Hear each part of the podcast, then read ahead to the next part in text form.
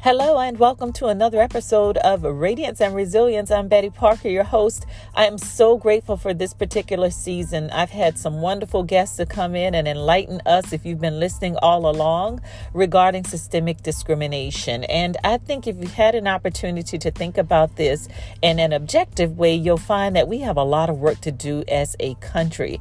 I'm hoping that all of you who are listening will uh, consider being allies and looking at ways that we can start talking talking about these very difficult topics, but not just having the conversation, actually looking at what we can do, what actions we can take to make this world a more equitable place.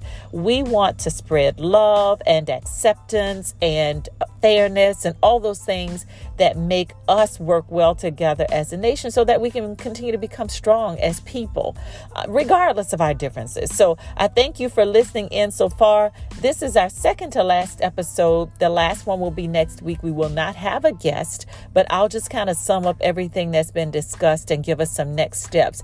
And especially, what you can do to start the conversation wherever you are. But for today, our guest is Deputy Curtis Wilson with the Richland County Sheriff's Department. Now, he's speaking on his own behalf, not necessarily as a voice for the Sheriff's Department, but he's going to talk to us about discrimination in law enforcement. You know, this is really a hot topic. There is an anti police sentiment circulating out there, but most officers I talk to want you to know that they are hardworking empathetic, compassionate, sincere people who care about their communities and they want things to work well. They want to fight the criminal element while still being peace officers. So he gives us a very candid look at what he sees in terms of discrimination in law enforcement and what we can do to help them. So stay tuned after this break, take a listen, and let's just keep everything going to our benefit. I think with your help and with some love in the space, we can thrive and not only survive. Stay tuned. Hello, Curtis Wilson.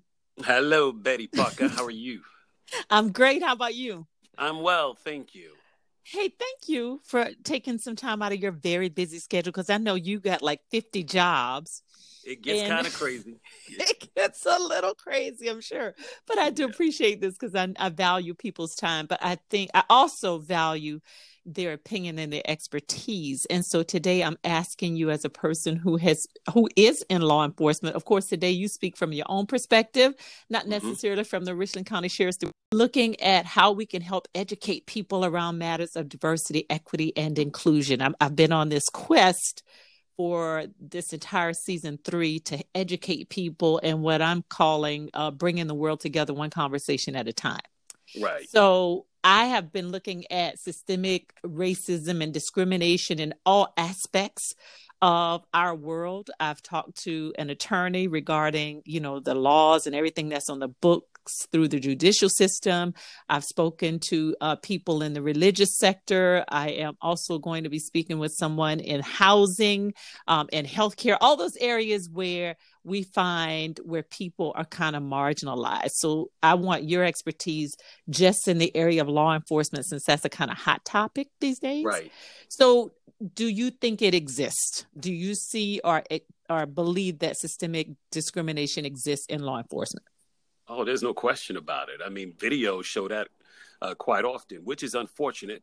But you know, on that same hand, those videos only a small percentage of a ton of officers who are out there. Most of them who wear that uniform, they wear it for the right reason. But you got those mm-hmm. few bad apples, just like in any other, you know, uh, employment workforce. You're going to have those who are not always going to abide by uh, the rules and regulations that they should. And unfortunately, it makes the it puts that blanket over all law enforcement and and again for those who who are out there doing the right job and doing what they're supposed to do it makes their job even harder because mm-hmm. of those who are bad yeah, yeah, you know, and that's the unfortunate part. Part. So when I do DEI training, I try to talk about not stereotyping people, and I feel very strongly about that in terms of how people see any law enforcement, because that's what we tend to do. We'll we'll blanket everybody, like you just said, just because of the actions of a few.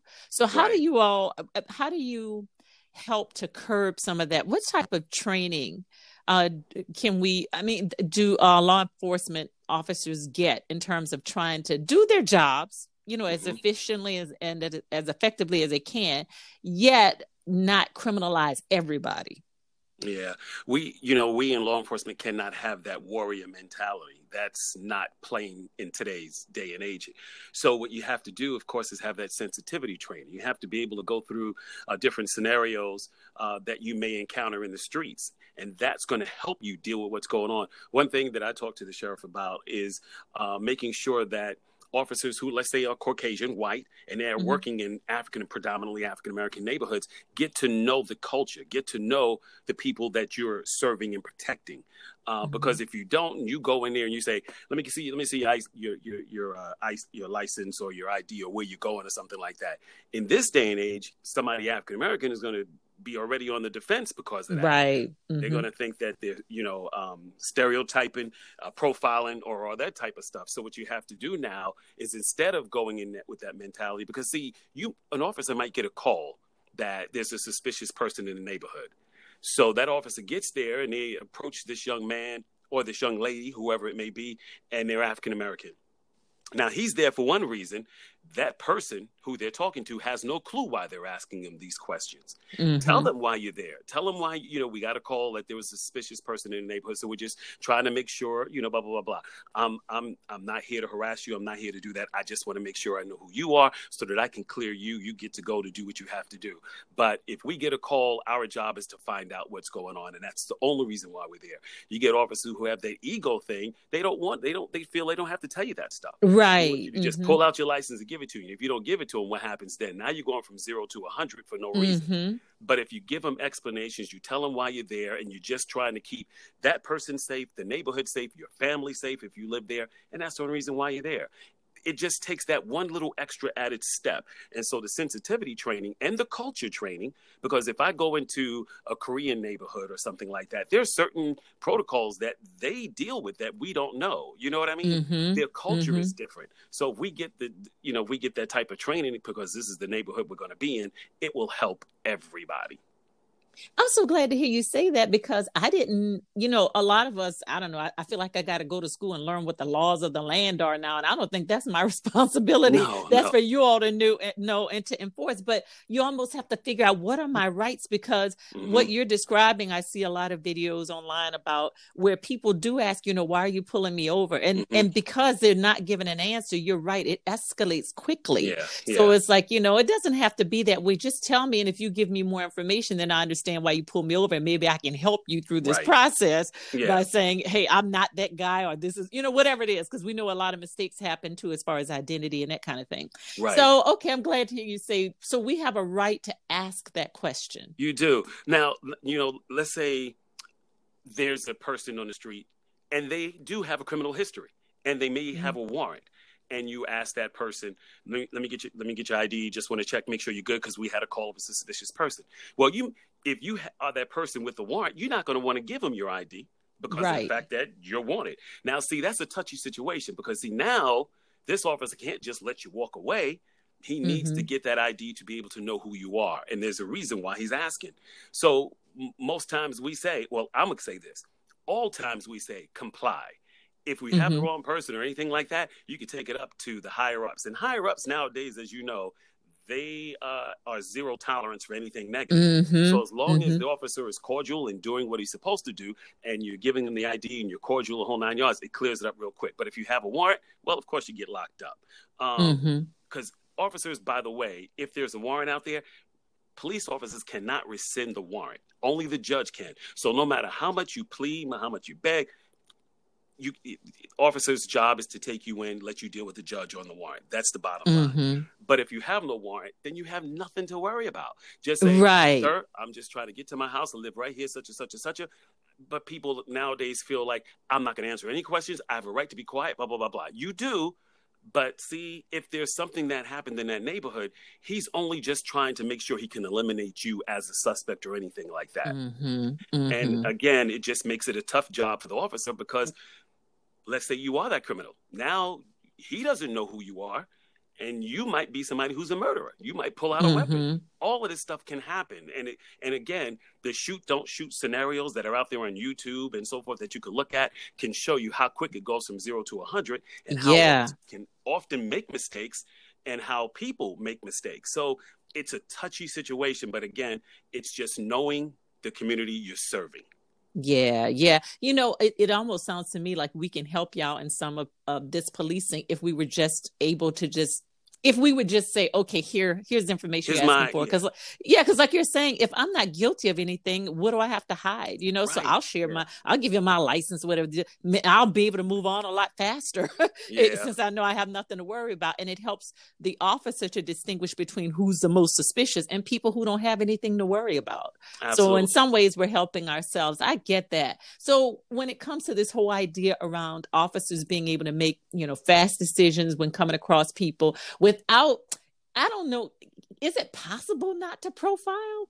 It's tough. It really is, especially because, like I said, most times when we're in certain neighborhoods or areas, it's because we got a call or we got a tip or something to that effect, you know? Mm-hmm. Um, now, I'm not going to say all the time because remember, you have that kid who had the mask on because he had some type of disease and he's walking down the street.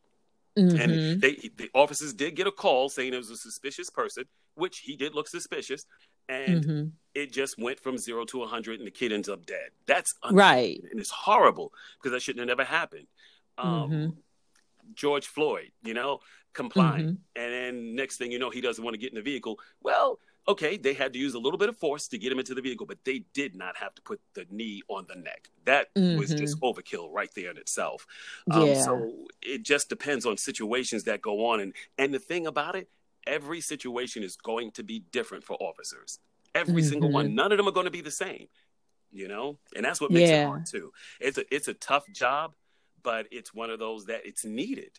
It's really oh, absolutely. Look, I'm telling you, if I see some criminal behavior somewhere close to me, I'm calling 911 or Star yeah. HP or somebody. Because yeah. so this whole idea, it, we don't believe we don't need the police. We just want the heavy-handed policing right. to be, be you know, be uh, taken care of. So, it, what do you say to people? Because I've been hearing this a lot.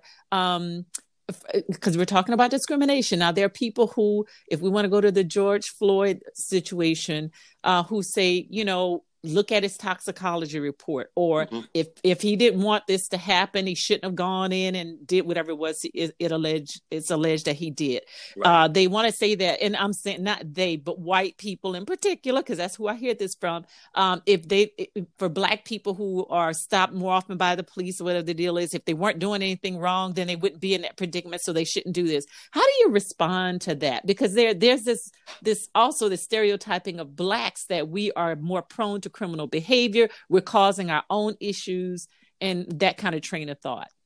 Well, you know, it again, they were called because he alleged passed a counterfeit bill. Mm-hmm. Um, he had issues in the past, so he figured, okay, don't shoot me, which is a video that I saw. Um, and the way that they handled it, it was just a counterfeit bill. Mm-hmm. It wasn't like he had a weapon and he was robbing somebody or he beat somebody up or he stabbed somebody or he killed somebody. It's mm-hmm. a counterfeit bill. And that to me didn't require the use of force that they used on him. And yeah. that's the thing. There, there is a, a, use of force continuum that law enforcement officers are trained to do. You mm. go, you know, you use your hands first. First, first and foremost, let me go backwards. Do you know what you use first? That's the most powerful weapon that each of us have. Your words. Your words. yeah. That's it. Those mm-hmm. words will determine really quick to de-escalate a situation or escalate right. a situation, depending mm-hmm. on your personality and attitude. If you're yelling and, and hollering, and, and if I'm talking to you calmly, what what is that going to tell you? Why am I yelling right. so crazy? He's not right calm it down a little bit. And my thing mm-hmm. when I'm out there and I'm talking to someone, and if they're really elevated and escalated, I'm going to talk mm-hmm. to you calmly. I'm going to say, I understand what you're saying. First thing, you got to mm-hmm. understand what they're saying. Because if you mm-hmm. don't, they're going to continue to yell and be abusive and it can go even higher. But if you just listen to what they're saying, mostly they're just getting off the steam and you pull them away from a crowd because guess what happens when a crowd is there? Oh, yeah. It mm-hmm. escalates it even more. Absolutely. You take them away from the crowd and you talk to this person to try to understand what's the issue, what's the problem. I'm here to help. I'm not here mm-hmm. to create any more issues for you. I want to help you. And as long as he hears me and he calms down, we're good. Now, if he still wants to go all crazy and get wild, then that's when you got to go to the next level. But mm-hmm. most times when you talk to somebody, it works. Nine out of 10, that conversation, we call it um, verbal judo. It really oh. works. So, yeah. And that's what officers have to get used to is being able to use that. So what this person is yelling at you, calling you all kinds of names and so forth. It's your job. It's going to happen. Right. Let, them get the steam off, and as long as they're not doing something stupid that really is against the law, let them yell. It'll be okay, Mm-hmm. you know. Mm-hmm. But but officers get to the point where I ain't letting him call my mama or something, and they want to go after him or something. Eh. Right. So what do you think? I mean, how do how do they deal with um I mean cuz our, are officers taught to deal with their own biases because I think this is just from what I can see and based on some of the things that I've read and heard Mhm. there tends to be a um a more forceful way that they handle people of color than say a white uh you know uh, a, a offender or whatever so it, it they almost see black men especially as a threat Yeah, and, do and this is tell true. me about that It, it's you know it's over time. It's like when you talk about crime, like armed robberies, murders, uh, assaults, domestic issue issues. Those calls officers respond to quite a bit, and it's and I'm not saying it's it's predominantly in the African American community, but you see when you watch the news, what faces do you see pop up? Right. mostly? Mhm. So officers who aren't used to African American communities, they go by what they hear or they go by what their peers are telling them that, hey, watch out when you go on this call. We've been in this neighborhood before. So they're already on guard when they come in. But that's the problem. That's what we need to try to get rid of and try to start from scratch. And doing it, uh, you know, when we go through our testing and so forth, our psychologists, when we go through our psychology classes, we need Mhm. more, not just a little bit. We need a lot more to Ah, help break down those barriers to get officers to understand African American folks and how they deal, how we deal, how you how you should deal with them. you know, mhm. Now they probably thinking when it's a white person, they're a little more docile. docile. They're not gonna docile. Mhm. They're not gonna be as aggressive as somebody who's African American. Because they hate us already, so they're gonna go in there with that mindset. But you Mhm. can't. You have to go in there giving everybody the same even. the same that's right You know, if you go in there thinking that this is going to escalate because they're black and I'm white and they don't like me, well, already you're putting yourself on defense, and your words are going to show, show that too. But if you go in there with training, proper training, psychological training, and knowing Mhm. that I've been in this community, so therefore I have to know that I'm dealing with an African American young man who already does not like me or who already has a, a, a, a, fear that I'm going to do something to them. so they're going to be on defense. Well, how do you break that down? Well, talking, you know, Mhm. learning Mhm. and learning learning from somebody who's African American. If I'm going to be patrolling a white neighborhood, you better know I'm going to know who this person is, who that person is, this person is, who's the lead, who's the neighborhood uh, leader, blah blah blah blah. Tell me what the Mhm. are. So I know I'm gonna gather as much information as I can, so I know that this neighborhood is going to be safe, and I'm going to keep it safe because somebody's telling me stuff, and I'm gonna show them that they can trust me, and I can trust them. You know. yeah But if I go in there with distrust, forget it. You uh, forget it. It's not gonna. Oh, that's a mouthful. work. Yeah, the whole idea around trust. I think that's the key too, because people Yeah. there's a, a huge amount of distrust right now uh, between the community and law enforcement, and that needs to be mended. And I think it can with a lot of hard work if officers are willing to do like what you're saying, and the community is also willing to come to the table where we start talking through some of these things and getting to know each other a lot better. So if they're seeing the same officer regularly in their particular area and they built Mhm. this rapport, Mhm. um, that, that everybody can be a huge asset to one another. I'm curious um, what you think about. So when we get into beyond just the criminal behavior, do you think it's all spawned or spurred by um, just people being evil, or are there certain situations environmentally that contribute to why people act out in the way they do? I'm not trying to excuse people's bad behavior, Mhm. but if I'm impoverished, if I'm struggling, if I have um and all of that stuff can contribute to um, problems within the family, not having enough money, not having enough food, or whatever. People tend to act out a whole lot differently than somebody who's comfortably um, advantaged, you know, in their wealth or whatever. True. Do Uh, you and, see? Can you oh, see yeah. some of that? you know Mhm. the the economic status of African Americans. You can tell. I mean, think about it. We've come a long way, but we're still not there.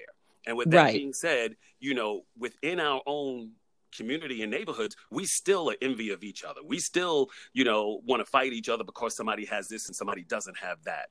And Mhm. what that stems from, of course, is going back way to slave slavery. And Mm-hmm. here we, we are today. We're still pitted against each each other and it, it's it's one of those learned behaviors that we need to break. And if we don't break that barrier to come together to work together, we're going to continue to fight each other. We're going to continue to be jealous of one another. We're going to continue to steal from one another. We're going to continue to fight each other. So if we can Mm. get equality across the board, which of course those powers that be in government Right. don't want that to happen because they fear that we're going to take something from them or take something from you know their generation that they want to pass down to so they keep that stuff locked and so mm-hmm. therefore we still fight for certain jobs and things of that nature. And as long as we keep doing that, you're going to have kids who's still going to be running the streets. You're going to have kids who's still going to be breaking into homes, kids who to still rob people and kill and mm-hmm. fight. It's going to continue to go, which is a vicious cycle, sad to say. But in yeah. order for that to change, they have to level the playing field to give everybody an opportunity to be successful.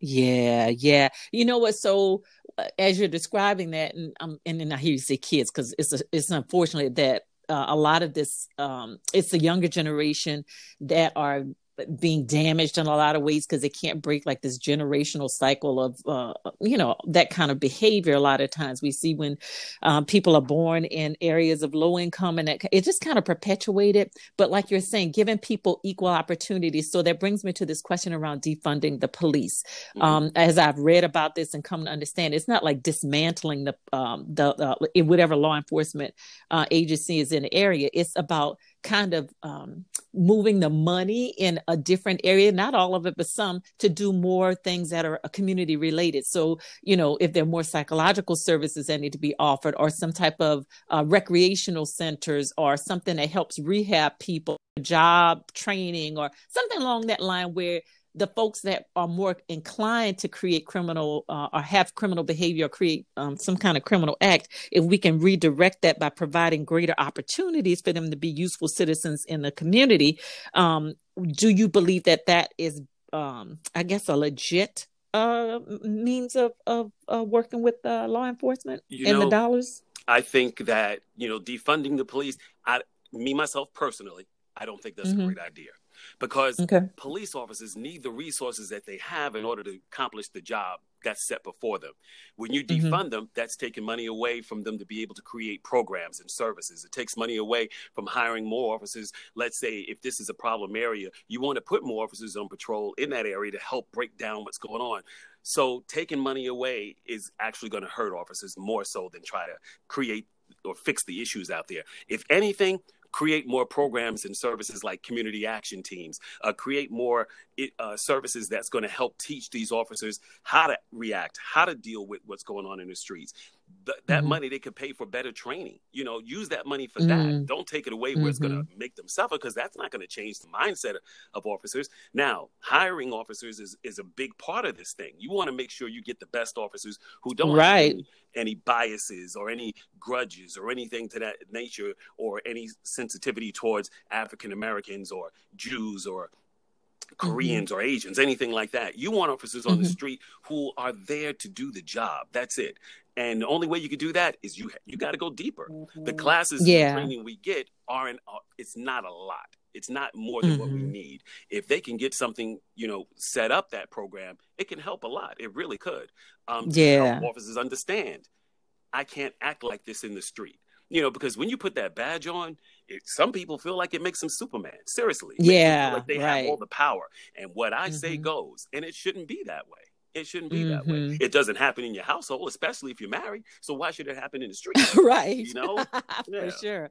I was talking to a defense attorney, and she was telling me uh, a lot of it does uh, boil down to dollars. Like even young men who are um, uh, who are arrested, if they don't have the dollars to afford a good attorney, then they're likely to spend some time in jail, even though they have not yet been convicted of anything, but they still end up spending a lot of time in jail because they don't have, and their parents don't have the money to get them out of out of jail. They could be totally innocent, but because of the haves and the have-nots, they suffer a, a little bit more. She was saying, you know, um, uh, prosecutors and defense attorneys who are supplied by the state are you know it depends on which state it is you know mm-hmm. who has the most money so in a big city that has you know millions of dollars you know right. uh, um, afforded their police uh, department they may be able to look at something like what you're describing versus a smaller, a mid-sized or a smaller city that just doesn't have all the dollars to do some of the things that people are suggesting. Right.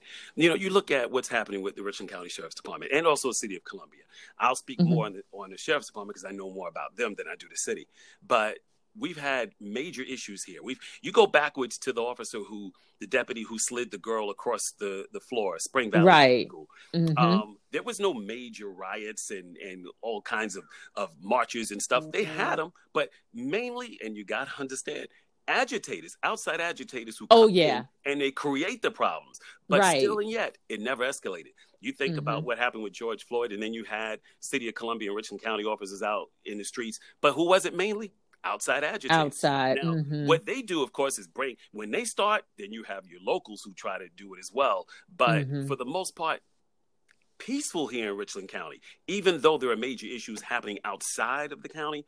Mm-hmm. Um, and when that happens, we still here have mm-hmm. a sense of pride about what we do. The people who live here, the citizens as well, they're not tearing up the city and so forth and whatnot. Because that's not what they're really trying to do. They're just trying to right. bring understanding to the law enforcement officers, let them know a change needs to come and it needs to come now.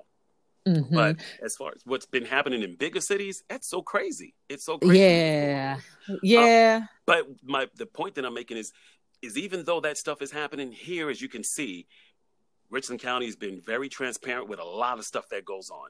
And right. sheriff is always getting out in front of anything that goes on. And that is to his credit that people aren't tearing the city down like that or the mm-hmm. county down. But yeah. I'm not saying that we don't have problems. The problems that we have, he takes care of it. Deputies do something, he fires right off the bat. I can mm-hmm. name quite a few of them he's fired since I've been there uh, that have lost their job because of um, doing what they've done you know mm-hmm. so so and, and i yeah and that's what i think people expect accountability because you're saying there's not a lot of accountability cops seem to be able to get away with a lot of things, you know, because they're yeah. pretty much, um, I guess, uh, they police themselves, you yeah. know, and so how how uh, objective can you be if all the investigations coming from the inside? You need, you know, somebody on the outside to be able to come in and say, I'm going to look at this in, a, in an unbiased way and hold people accountable, and that's been an issue for a long time, and I think why people don't trust the system. Oh, yeah. in a lot of ways, yeah. yeah. So um, I, I'm always about overcoming. So this this podcast is about okay, we identify with the issues are, but what do we need to do in order to make um, the situation better? How do we become resilient? So, how do you, what kind of recommendations, or have y'all talked about how do you get uh, to a point where you can start winning the trust of the community back again? Having open dialogue.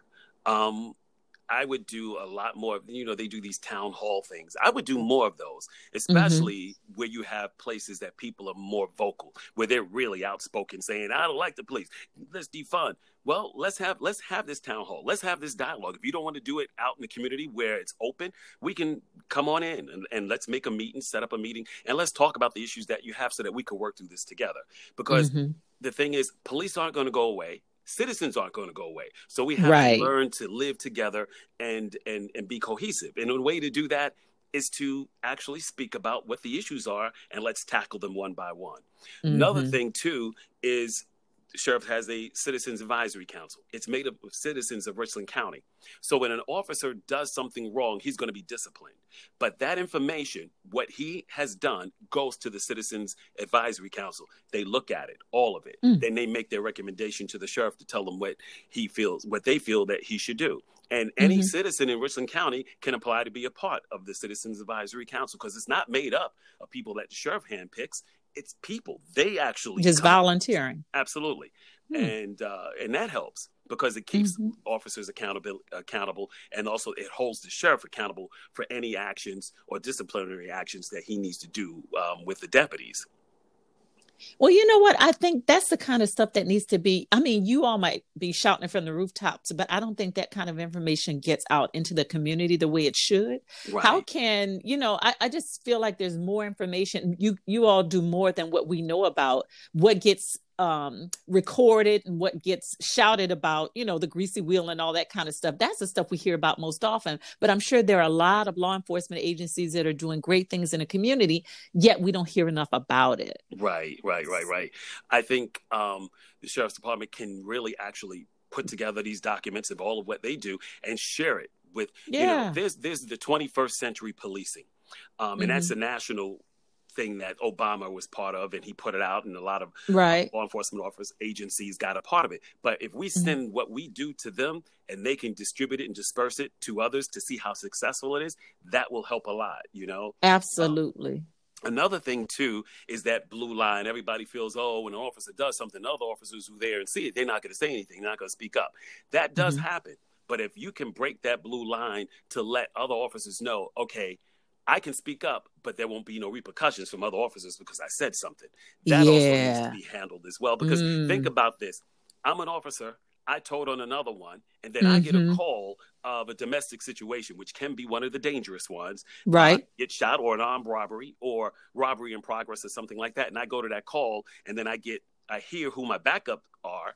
Ooh. And these guys know it's my call. They're right. going to let me get there 1st mm-hmm. mm-hmm. And by the mm-hmm. time they get there, it could be a little bit too late for me. Does that make right. sense? Right. Oh, yeah, so, absolutely. So yes. that's that's one thing that other officers think about that can happen.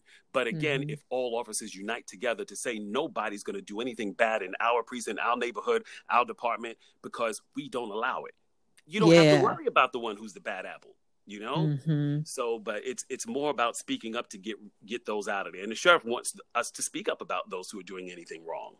Yeah, yeah. And I and, and I think with that kind of leadership and somebody saying, look, I got your back if something like this occurs when there's retaliation or anything along that line, I mm-hmm. think it, it really when you have that kind of support, I would imagine that people feel a little bit more encouraged to um, step up when they need to. And, and the public, like I say, needs to know that um, that kind of thing is going on. I don't care if it's a public service announcement or something that they put on TV every now and again mm-hmm. to outshine, uh, out overshadow some of the negativity. I just think there needs to be a big PR campaign for law enforcement because I know you all do some really hard work out there. We definitely need you. I don't think anybody says they want. You were saying citizens are going to always be around and, and law enforcement is going to always be around because mm-hmm. guess what? Crime is going to always be around. Absolutely. So we certainly have a place for you in society. It's just about like what you've been describing describing uh, through the course of this this podcast how do we manage all of the actually being able to do the great work that you do while still that whole protection part but also that serving part you yeah, know yeah. how do you continue to be a service to the community uh, while still doing the hard work of protecting us too so i, I know that's a big challenge well, y'all. you know the thing is is that we live we work we play in the same community that we're serving so if mm-hmm. that's the case get to know the people that you're working for. Well, and when I say working for, being a public uh, um, civil servant, we are yeah. working for you. So, uh, right. Uh, my kids go to this school. My, I, I, my you know wife may work over here you, and things of that nature. We're all neighbors. So it, mm-hmm. even though i have a job that you know you put a uniform on and you get a badge and your gun it doesn't make me any better than somebody who's a school teacher or somebody who works for the bus uh, company or anything like that. We all right. work together. So therefore I, I i just put myself in a position whereas i'm no better than anybody. No matter how many jobs i may have i'm i'm human just like you and I right. look at you just like me. I'm no better. I'm no worse. I'm right there with you. And if I could do anything to help you, I know you would. And if there's something that you could do for me, I'm expecting you to do that for me as well. So mm-hmm. it's just about working together and living together. And we can do that if we all just are willing to try. Oh, I'm going to leave it on that note right there. That's fantastic. You sound like a politician, but it still sounds good. right. No, it's true. I think we all have that same sentiment. And um, I'll leave it. I, will my hope is that as people listen to this, they will have it'll it'll at least spark a different thought in their minds when it comes to law enforcement because you shared a lot of things that you know we're not on the day to day i don't do ride along so i don't know what your experience is every day. Mm-hmm. and so to see and to hear some of these stories i mean it does put things into perspective for us. So thank you so much curtis wilson for being a part of radiance and resilience today. I appreciate your expertise and your not perspective. Thank you for All right. Me. i appreciate that. You're welcome. Enjoy your week. You too. All righty. Bye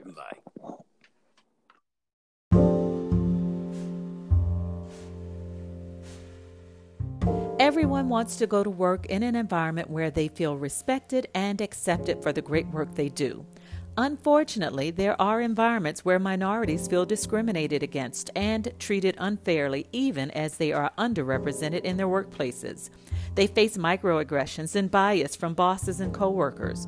For those who carry these actions out unconsciously, they often offend without realizing it. Part of great leadership is creating a workplace where everyone feels appreciated and accepted. But it takes work and education around diversity, equity, and inclusion matters to get there. All companies could benefit from development in these areas, and taking the time to invest in your employees' growth in diversity matters is a great way to do business. At Sharper Development Solutions, we're happy to help you make your organization a place of high productivity and fairness, and an all around great place to work. Call us today at 803 622 4511 to set up a consult.